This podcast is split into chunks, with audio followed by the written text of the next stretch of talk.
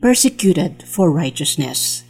Mapalad ang mga inuusig ng dahil sa kanilang pagsunod sa kalooban ng Diyos sapagkat mapapabilang sila sa kaharian ng langit. Mapalad ang mga nilalait at inuusig ng mga tao at pinaparatangan ng lahat ng uri ng kasamaan na pawang kasinungalingan ng dahil sa akin. Magsaya kayo at magalak sapagkat malaki ang inyong gantimpala sa langit.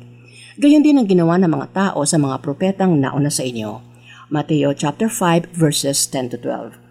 Have you been treated unfairly because of your faith? Have you experienced hostility in your workplace for standing up or speaking for the truth? For example, dahil sa iyong matuwid na paninindigan na bypass ka sa promotion.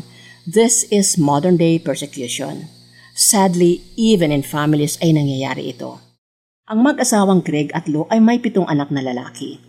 Bata pa lamang sila nang makakilala sa Panginoon si Lou na tinutulan ni Greg. Itinatapon sa kalsada ang mga damit ni Lou para hindi makapagsimba at maka-attend ng Bible study. Sa kabila nito ay naging matatag si Lou sa kanyang faith na natili siyang mapagmahal na asawa at maputing ina sa kanilang mga anak. Kasama ng fellow Christians at churchmates niya, ipinagdasal ni Lou ang pagbabago ng asawa. The good news is, unti-unti ngang lumambot ang puso ni Greg. Hindi nagtagal ay sumama siya sa simbahan at isinilang ang isang bagong Greg. Naging matatag siyang spiritual leader sa pamilya, strong in his faith and demonstrating God's love to his children and his wife. Lahat ng pitong anak ay nakapag-asawa na at matagumpay sa buhay. Kasama ang sari-sariling pamilya, aktibo silang lahat sa paglilingkod sa Diyos.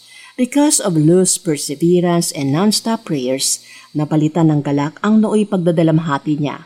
Katulad ng sinasabi ni Jesus sa Mateo chapter 5 verses 10 to 12. Ang persecution na dinana sa mga propeta na nakasulat sa Old Testament at ng apostles ni Jesus sa New Testament ay nangyayari pa rin ngayon sa mga bansang hindi kumikilala kay Jesus. Doon ay binubugbog at ikinukulong ang believers kung hindi man sila pinapatay. Kahanga-hanga ang missionaries who serve in these restricted countries. Habang sinusunod ang Diyos, they face the constant danger of persecution. Let's pray for them. Panginoon, protect our missionaries around the world. Bigyan po ninyo sila ng lakas to endure persecution. Palambutin po ninyo ang puso ng mga unbelievers na kanilang aabutin para makita nila na tanging ikaw, Jesus, ang light of the world. For application, Ipagdasal at ipadama mo ang pagmamahal ni Jesus sa mga taong umusig sa iyo dahil sa iyong pananampalataya. Ipanalangin din ang missionaries who leave the comforts of home para maglingkod sa Diyos.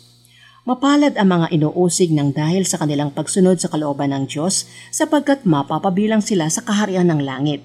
Mapalad ang mga nilalait at inuusig ng mga tao at pinaparatangan ng lahat ng uri ng kasamaan na pawang kasinungalingan ng dahil sa akin.